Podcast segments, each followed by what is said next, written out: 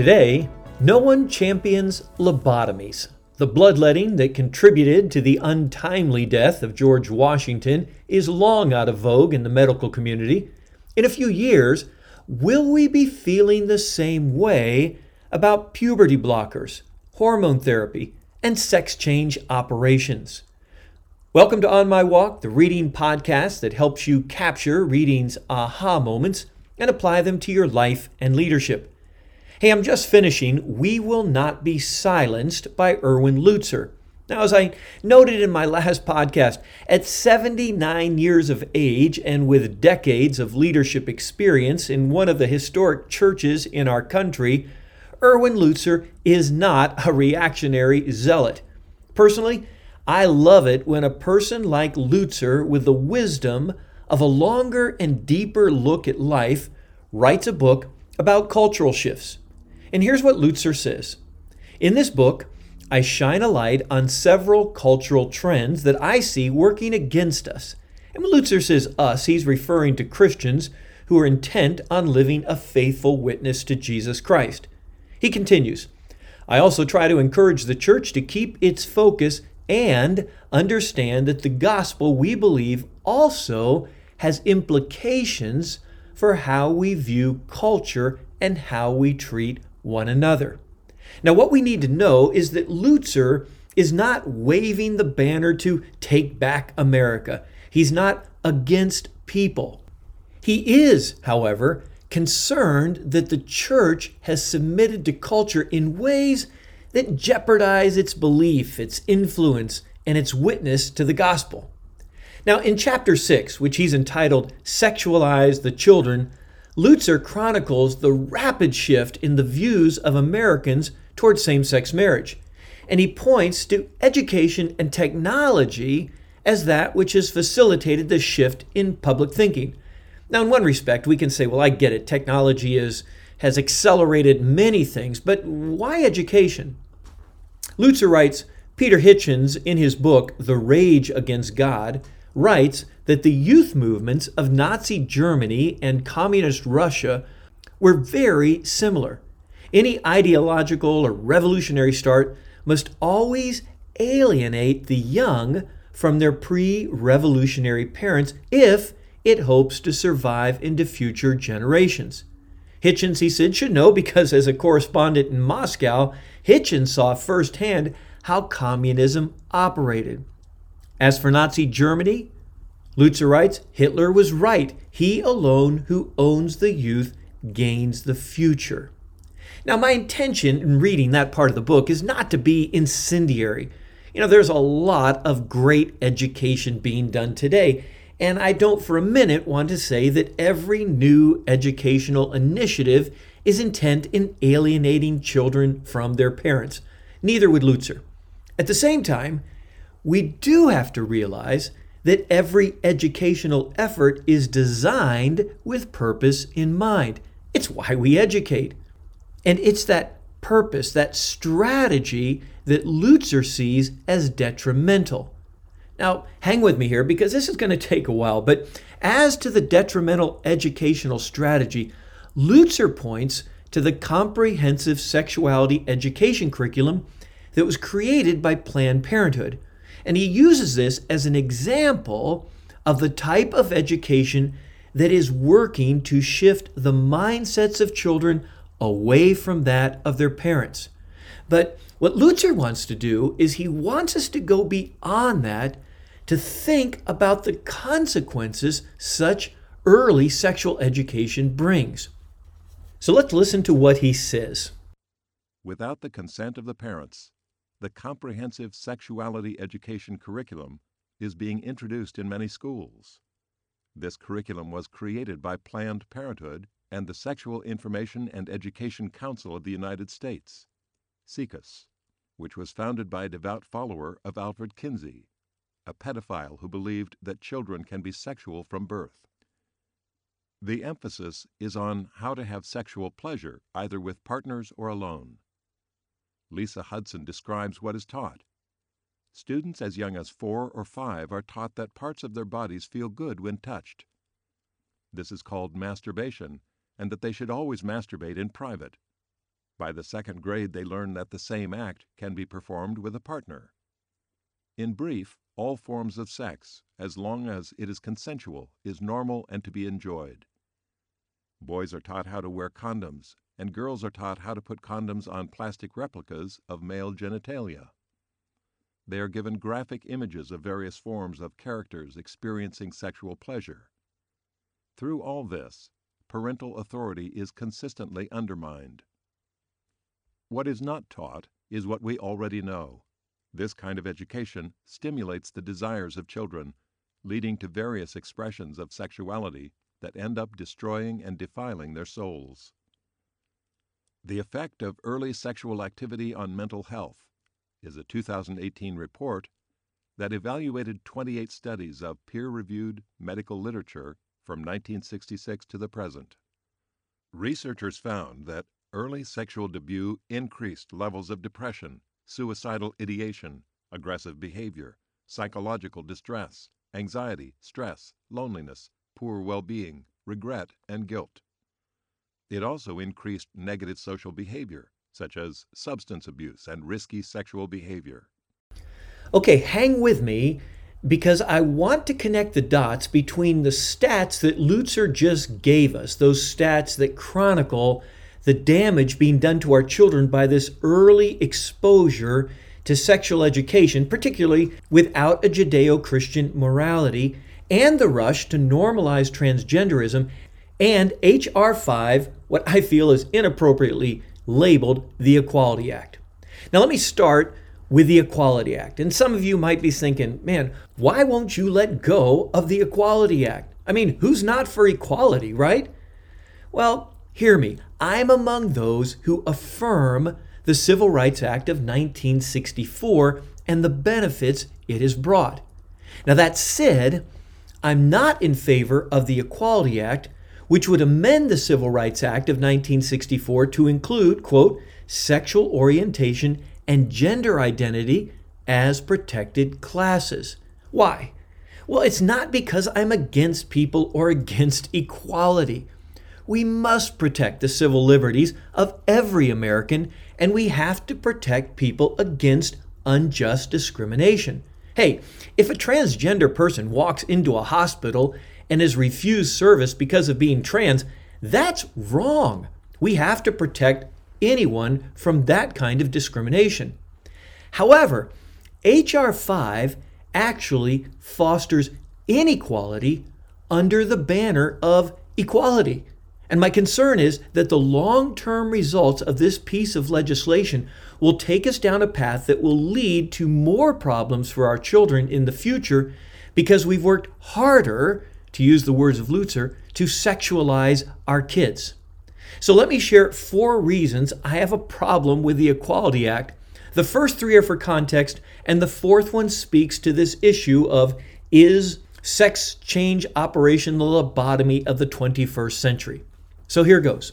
The first reason we should have a problem with the Equality Act is that H.R. 5 repeals the Religious Freedom Restoration Act of 1993, also known as RFRA. Now, you got to hear this. This was a bill passed unanimously by the House and by a 97 to 3 vote in the Senate. And current President Joe Biden, who's pushing so hard for the Equality Act, is one of those who voted for the Religious Freedom Restoration Act back in 1993. And what is so interesting is that the RFRA was initiated to protect religious freedoms. That is, to grant equality to those whose religious beliefs were being jeopardized by governmental overreach into their First Amendment rights. So I'm asking myself, why does the Religious Freedom Restoration Act need to be repealed? And how can the so called Equality Act be deemed equality when it strips freedoms so clearly identified in our Bill of Rights? Second thing, H.R. 5, by amending the Civil Rights Act of 1964 to include, quote, sex, including sexual orientation and gender identity, close quote, could create a legal conundrum by placing religion and sex as federally protected classifications. We have to kind of think about this, but litigation seems the only solution when, in the case of SOGI legislation, the two protected classifications, religion and sex, clash. And at that point, freedom is taken out of our hands and it is put in the hands of the courts. That's problematic. The third reason we should have a problem with the Equality Act is that H.R. 5 strikes at the freedom envisioned by our founding fathers in the Declaration of Independence. This is absolutely fascinating to me, but in the last letter that Thomas Jefferson, the author of the Declaration of Independence, the last letter he wrote emphasized what kind of freedom he envisioned in the Declaration of Independence. Jefferson used freedom not only in reference to political freedom, but he understood freedom as, quote, I'm quoting Jefferson's last words, quote, the free right to the unbounded exercise of reason and freedom of opinion, close quote. Now, my concern with H.R. 5 is that freedom of thought, robust dialogue, and respectful disagreement, which mark the pages of American history, will be squelched. I mean, H.R. 5 squelches the thought, it stifles the dialogue, and it brands those who disagree bigots. Freedom of opinion, something to which Jefferson declared, I have the free right and unbounded exercise, is suffering from cultural suffocation brought on by H.R. 5.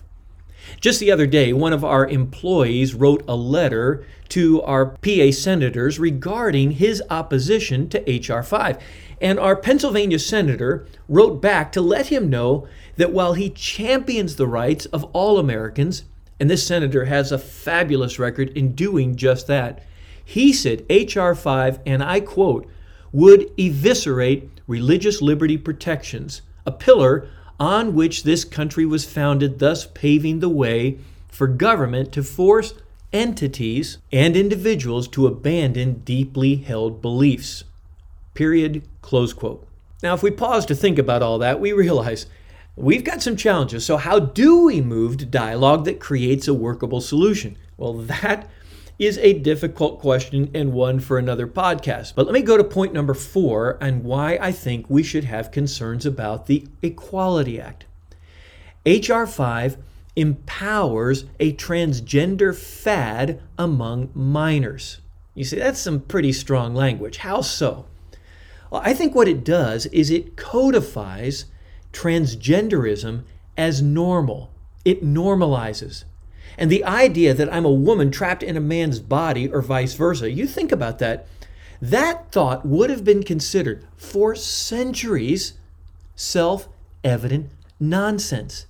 And yet today, H.R. 5 would codify that thought as normal, and I think in part because it doesn't want to infringe on the feelings of those who are in the midst of that transition. So, what does that do? Well, as Abigail Shrier has noted in her book, Irreversible Damage, how transgenderism is destroying our daughters, she says this Gender dysphoria, listen to what she says, formerly known as gender identity disorder, is characterized by severe and persistent discomfort in one's biological sex. All right, we get that, makes sense. She goes on it typically begins in early childhood, ages 2 to 4, though it may grow more severe in adolescence. But in most cases, nearly 70%, gender dysphoria resolves. And historically, gender dysphoria has affected only a tiny sliver of the population. How tiny?